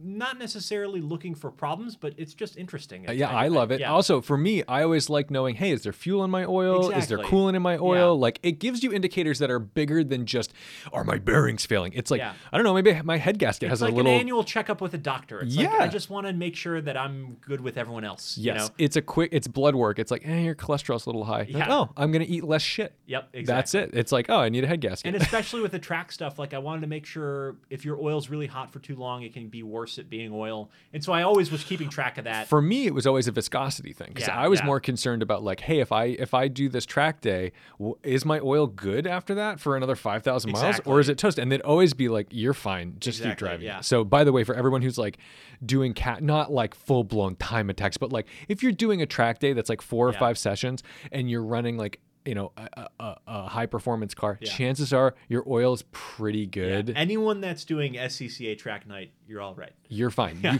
You do not need to drain that oil the second you get home. You're good for a while. And so I was always looking into stuff, and I had, because of that, a really good set of base samples, which is the important thing that when you have a problem like this and you are doing analysis to try and find what's wrong. If you don't have any base samples, every motor's a little different. It's kind of like every person. Like, it's hard to base what's going on. But I had a really solid set of five-ish base samples. That's fantastic. And so I contacted Blackstone right after it happened because I had changed the oil 35 miles before it happened, or maybe 40 miles before it happened. I basically changed the oil at work, drove home, which is kind of a hodge, and then parked the car for a few days, drove it a little bit, you know, but nothing stood out, which... You know, if it happened like 1 mile after I changed the oil, maybe I'd be like, maybe I didn't put the drain plug on. Or something like that. Right. Like the car was running. Yeah. The car was running and the car drove and did my commute, and my commute's 30 miles and then a bit around town, you know, normal stuff. And so I had a really good set of base samples, and I contacted Blackstone. I said, guys, like, I have this sample 30 miles before. Like, if there's anything that is ever going to be in any oil predicting valve drop, this oil is going to have that data. You are holding gold. Like, just, oh man, it must have been scary to even hand that to the mail. Exactly. You're like, I don't want to lose it. Like, this is good. This up into two and double I would have thought the exact same thing. That's so sick. And it's funny because I actually do have an oil sample in my office upstairs right now from the M3, and it was like the one before I did the bearings. Mm. And I remember thinking, oh, I wonder what if this one shows extra wear, you know, dumb shit like that. So you send it off. So I contact Blackstone. They're like, they are so excited. Because they're saying, I mean, they're in the same boat as me. They're a bunch of engineers, and they're like, we really want this because it's good data for us. It allows us to communicate better with customers. And so they were like, we'll do this for free. Like, we're gonna, this is be white glove service right now. Don't you love a bunch of nerds in the lab? They're like, oh yeah. Yeah. And so I won't name drop who helped me, but someone from Blackstone helped me, and we chatted about it for a while, and he got all of my information and all the car's information, and like he wanted the full story, which I gave him. And then I send off the oil sample, and I wait, and 2 weeks later I get a call, and it's from him. And he's like, you know, there's nothing in this sample that points towards any abnormal wear. If anything, it's better than all of the other samples you sent in per mileage basis. So there's no titanium, there's no guide substance, there's nothing. So this is just like the predictions that I've always had about BMWs with the M3s, because although I still paid for and did all of my oil analysis and every time sent it out, I was always of the mind that when the bearings fail, it's been a slow burn up until the failure point. So the numbers look fine. The whatever, like copper or, you know, aluminum or whatever is going to be in those samples, it's going to look like normal wear up until the fucking moment it fails. And that's when it spins, it seizes, it spins, and it just... Yeah, there's no getting the oil before it fails because it's as it happens. Now, there are people who have had these moments where they've done an oil... Now, it's not as good as yours because the thing is they've done the oil analysis and suddenly, ooh, there's a lot of lead. And then they go and they go, ooh, get it on a flatbed, get it down to Wild Motorsport, do the bearings, and they look at the bearings, and the bearings look like shit. However, they didn't spin. Yeah. So the difference here is that you actually had a catastrophe. Yeah, I had it happen. It was proven that the valve was going to drop because it did. And this is the thing that's so frustrating. It's like we want these predictors. It's like wanting to know, am I going to have a heart attack? Okay. So there are predictors. You can see cholesterol levels. You can have blood pressure issues. You can have scans that will tell you how clogged an artery is. Yeah. Right? Have you and all your relatives had heart attacks? Yeah. Right. But I cannot tell you how many people I know that have had like regular blood work, regular whatever, and suddenly had a heart attack at like 40. Yeah. And they're in shape people, they're runners, maybe they don't eat great, but whatever. Normal. This happened to my uncle. He was like in his early 40s. He ran, 5 miles a day or whatever. Wow. And he for a couple of days, he's like, man, I am fucking exhausted. I am exhausted. And it got to a point where he was like, I think I gotta go see my doctor. So he goes to his doctor, and his doctor's like, oh, we need to do some tests, does some tests. And then the next phone call was to his wife, was like, I'm going in for a stent right now. Can you get here? Because this is happening immediately. And he was basically like, if you went running today, you'd be dead. He goes, you would have had a massive heart attack and you would have been dead. want this for our cars more than we even want it for our own health. And this is something that I've been struggling with recently because I bought a new car. I bought this Type R, and my biggest concern is like rust prevention. Okay, I'm doing a really good job. I've done the paint. I need to do some stuff in the undercarriage and everything. And there's a lot of conflicting, like, ooh, should you do this? Should you do that? And for whatever reason, I am more concerned with like the entropy of this stupid fucking machine than I almost am about my own health. And that's like a dark place to be. Yeah.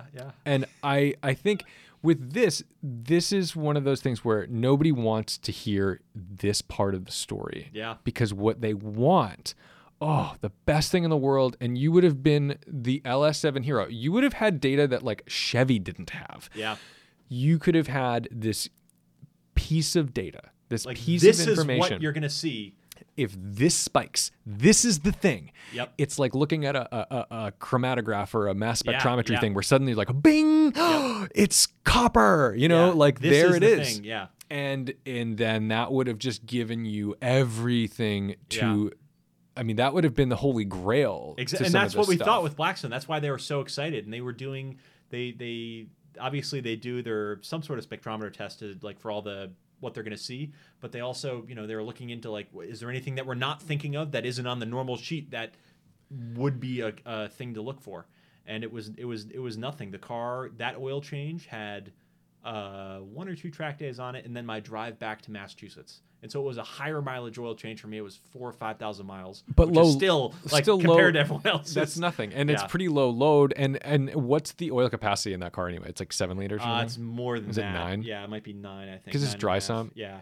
So all right, so like 9.5, like 4,000 miles on 9.5 liters or quarts or whatever. That's a lot of oil that can handle a 10,000 mile. And that's what the oil analysis said is like this oil is a peach. And it's probably because it had that easy highway mileage on it that, I mean, driving from Kansas to Massachusetts, almost 2,000 miles. So I think like what I'm gaining from this is like this weird level of acceptance where I lived in fear. I still do a little bit because I still own this Porsche and this M5. And this is why I daily drive a Honda now because I can't deal with this on a regular basis. But it might happen. Yeah. It might just happen. No, and I still, looking back on it, I talk with Isaac all the time about this. Looking back on it, I'm like, if I would have had anything else pop, like now knowing what I know now, would I have done anything? Like, am I blaming myself for what my thought process in the past of not replacing it and, you know, doing what I was? And looking back, like I thought I was so thorough in my search to determine if this was going to happen to me because I didn't want it to happen. I wasn't careless. I wasn't trying. No, you knew about this. This wasn't a shock. This was like the second it happened, you knew what happened. Exactly. I thought I was so thorough in my checking to make sure that I wasn't going to be this statistic of like, here's another one. And so it's a little frustrating on myself where I'm like, man, I wish something would have jumped out at me that would have caused me to fix it. Like, I wish I would have heard that ticking that people say to look for or whatever. Right. But here's the thing. The other side of it is to say, like, oh, I wish I would have done the top end or, like, you know, the valve guides or whatever. But the same way, it is not a fix. It is a reset of the egg timer, correct? Yeah. Like, it doesn't change the fact that they are...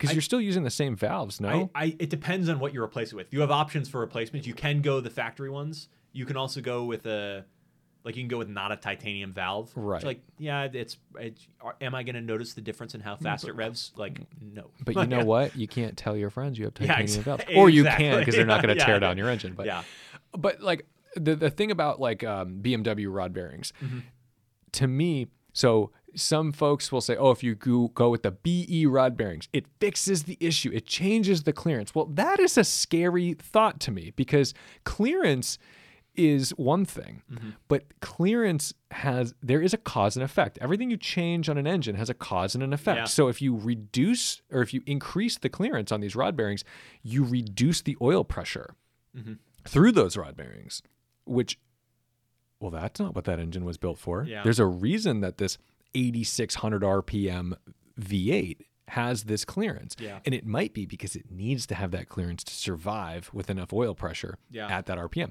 which in turn promotes bearing wear. Yeah. So again, you know, engineers worked on this problem. You know, it blows my brains apart when I see people on forums talk about bearing clearances, like those idiots at BMW, that's the wrong clearance. It's not. It's a bad design, yes, but it is not the wrong clearance. That clearance was determined by a massive amount of data, and it fulfilled a requirement. That is the only thing every choice does. It fulfills a requirement, whether that's an engineering requirement or a cost requirement. Mm-hmm. That's it. End of list. Yeah. And in the case of the LS7, you outlined really clearly, like they were not able to measure the concentricity. Is that am I saying the concentricity? This the concentricity. I won't dive into the geometric dimensioning tolerancing of this aspect, but it was again, it depends on like who you're listening to. Like, are you listening to people on the forums that like say like, oh, I measured mine and I measured mine and I measured mine? Are you listening to GM? Like it's conflicting and it's hard to find someone to trust. And I think it's kind of you kind of have to take the whole gamut of what everyone is saying and find kind of the averages of what people are landing on. And some people are saying like every motor is going to grenade. It's like, obviously not every motor is going to grenade because there are motors out there that have 150,000 miles on them. It's like the lifespan of the motor of an LS7 is exactly, you know, about that. And at the end of the day, I think the takeaway with these things is to say, there is a fatal flaw. Yep. And you need to be able to take the gamble if you're going to buy one of these things. Yeah. And it goes for all of these cars, whether it's the E63, whether it's the M3, whether it's the Z06. I mean, look at like timing chains on Audis. You know, like there's always these Achilles heels on like pretty much everything. Mm-hmm. And some of them are exacerbated by tuning. Some of them are fine if you just leave them alone. Like, oh, you don't touch it, it's fine. Yeah. But if you do, you got to do this or you got to reinforce this. But a lot of these engines, especially when we're talking about like really, I mean, we're not that Z06, that LS7 engine and these like BMW engines, they are performance engines. It's not like a B20 Honda, you know. Exactly. Whatever. They're literally breaking boundaries. Like they're doing something that no one else was doing in a production engine. Yeah. And just because it's a production engine does not mean this is a 200,000 mile engine. No, these were not built on an assembly line. They're not, you know, they're put together by educated people, but they're put together by people. And I think that it takes a lot of, obviously, the Americans are proud in their like engineering prowess of like, we kind of just, with the hammer, we have solved the problem. And so I don't know where I'm going with this, but I think that, you know, it was very patriotic. Yeah, the LS7 is like a very patriotic solution to have it be special and go fast and all that kind of stuff. And it's a shame that some aspects were overlooked, whether that's a design aspect or a manufacturing aspect is up to debate. But it's a shame, and I wish that there was more clarity from General Motors for the issues. I mean, you get when you have like 911s, the GT3s that were having those engine problems, like Porsche's like, you know what? We'll give everyone 100,000 mile warranty for 10 years. And like everyone was like, okay, like I guess, you know, if the engine's going to explode, it's probably going to happen in the next 10 years. Which is wild because that was 991.1, GT3, big deal. It's PDK only, all this stuff. And there was a stop sale on that car almost immediately. Mm-hmm.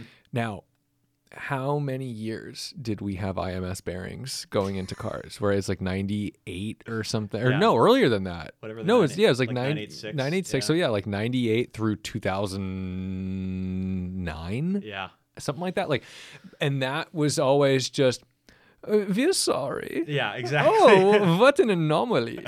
That's so different. Exactly. We don't know what you're talking about. And it's like, yeah, well, you're not using it on the Metzger engines, on the GT cars and the turbos. So obviously, you know, something's going on. Yeah. So it is always interesting to see whether a manufacturer owns a problem. Yep.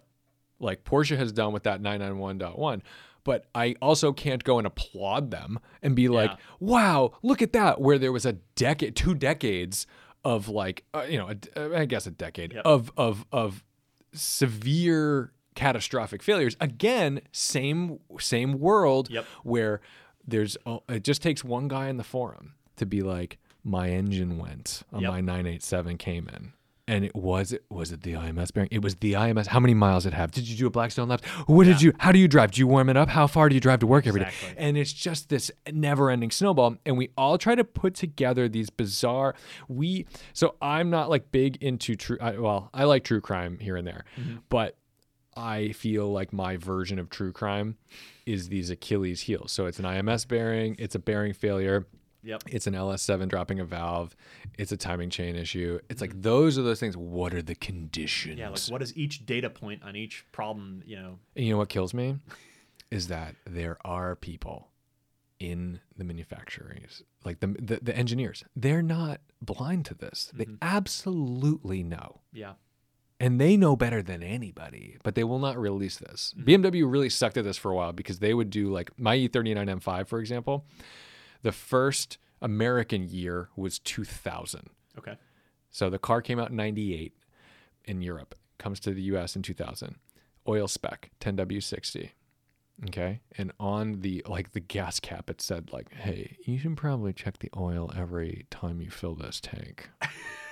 I'm not joking. It seriously is like, if you've put 400 miles on this, you're probably going to need to add a little oil. That from fucking new, okay? I'm not joking. It was like, hey, this is like a Pagani. Psst, don't leave home without this 10W60, okay? We left a net for you in the glove compartment. Right. Then 2001 comes. They do a LCI facelift, right? You get the taillights, headlights, a little bit different steering wheel, dashboard. And that's where my car comes in. Well, that car takes 5W30. Interesting. And it doesn't have a warning message on it. Yeah, and it has the same motor. It's a thinner, yeah. And so it took, I don't think it was an immediate thing. I think it was years before like actual information was released about this, but it was apparently the piston ring clearance was changed and some, so, and then the question was like, well, why change the oil spec? Is it, and so there's different schools of thought on this. There's a school of thought where it's like, well, 10W60 was unnecessary and people are driving these daily drivers and it's a pretty thick oil for like a cold start and all this stuff, which cold weather it's true. I ran it in my M3 and it did like limp along at 10 or 15 degrees. It was rough in those mornings. Yeah. But then others are like, well, they changed the clearances and then it was able to handle a thinner oil. But then there's people who will say, no, they only changed it because there's nowhere in like the rest of the world other than like being in, you know, Germany, where you're going to walk into a gas station or a Walmart and pick up a quart of 10W60. So I'm like, well, that's like a crazy, that's like not a, and that's not a German reason to change a spec to be like, it's they're more. They're going to say, go buy the oil you need. We're not, go to the fucking dealership, asshole. Did you buy an M5? Like, get bent, like buy a box of it. So, you know, and it's always this like level of speculation with these cars. So I just find it fascinating because I've owned a bunch of cars with Achilles heels. I've been very lucky so far. Yep. You have owned cars with Achilles heels. One of them, oddly enough, like just what seemed to be a fluke of an electrical failure, burned it to the ground. And then you blow up an LS7. Yeah. And what's frustrating is that I remember calling Eddie and being like, Mike's LS7 blew up, and he goes, well, that's what he gets. Didn't do that. And I'm like, oh, fuck you. Like, I've definitely gotten some of that. And I'm sure you've gotten a lot of that. But I got to tell you, I would wager there's more LS7s out there that have not had any preventative maintenance than the guys who are out doing it. And of course, a lot of people, it's the first thing they do. It's in their budget. They buy the car immediately. Yeah. They're going to do a steep cam and heads anyway all that shit. They're going to go into it. Yeah. Yeah. And sure. Great. Do it. That's, you know, it's been a fatal flaw of the LS for a while, but it just feels like, shouldn't the American engine be the one that doesn't have this stupid failure? Oh, you should have bought a Grand Sport and this wouldn't have happened. I'm like, I wanted the special one. But you know what? If you bought an M3 they would have been like, you should have bought the Z06. Yeah, exactly. Anyway, okay. So it sucks. The solution to that problem is still in its brainstorming phases. I'm thinking about what to replace it with. You can't. This summer, they discontinued the LS7 from GM Performance Center. And so you can no longer buy crate motors from GM, which is annoying because that would have been a really good option. Now you have to go hunt for junkyard LS7s. Yeah, I mean, there are good motors out there, both new, used. They're $10,000-ish, depending on mileage. You can get a short block, which for everyone that doesn't know is like just the heart of it, basically pistons, rods, the main block, but you don't get heads and stuff like that or accessories. I might do that because I can keep my accessories for my motor, but like, oh god, like is my oil system, which is dry sumped and $3,000, full of metal? Probably. Assume everything in that's fucked, because if you go out and you spend a bunch of money and like put something together and you use something that is compromised, oh my god, I'm gonna hate myself forever. You just let it go. Yeah, you let it go. I think that one, you just let it go. You make a table. Make a table. Exactly. Yeah, just use eat the off titanium of it. Rods to do something. And which you did mention, and I think we should do. We're gonna have you back on the show anyway, because I like having you on the show. We're gonna talk more about other shit that you do. I just think there's a lot more to go. This down. Is just like there's so many friggin' rabbit holes with you, yeah. And this is great, but I do want to plug Motive. Definitely. What is your we've gone over an hour and a half, so for those who are still with us, yeah. And I will tee it up at the beginning, but what is Motive? What is your new business venture? So when I'm not going to go down a huge rabbit hole. I graduated and started a business with Isaac, who you probably heard about a little bit by now. And we are machine designers and builders, so we build CNC machines and componentry for those. And we have a shop in Beverly that we are manufacturing these in. We are in our startup phase, so we got a little bit of seed money, and we're building out our shop and getting our machines running. And we're hoping that in the next few years, we'll be able to start selling machines to people and using the machines that we have in-house to do custom manufacturing for both small and large scale. We have a few gigs coming at us, friends and family type things so far. So we're slowly getting traction, but we're really looking forward to the next few months of as we grow and as our machines get better and stuff like that. I'll put it in the show notes. I think there's some cool stuff coming out of there, and I hope you focus on building really concentric valves. That could be step one is, oh God, how to engineer a better LS7. So that is Mike Alberding. He started a new company. I'm going to put some stuff in the show notes because his Z06 breakdown with the LS7 failure on YouTube is probably one of the best videos out there to explain what the valve drop issue is and all this stuff. It's great. And he, as an engineer and as an intelligent person, is able to describe that better than I've seen. I always just get the runaround from most people because they either don't know what they're talking about or they know so much about what they're talking about that they do not know how to communicate it to somebody like me. So thank you so much for listening to the podcast, watching the YouTube channel, supporting on the Patreon. Don't forget to respect the drive, and I'll see you in the next one.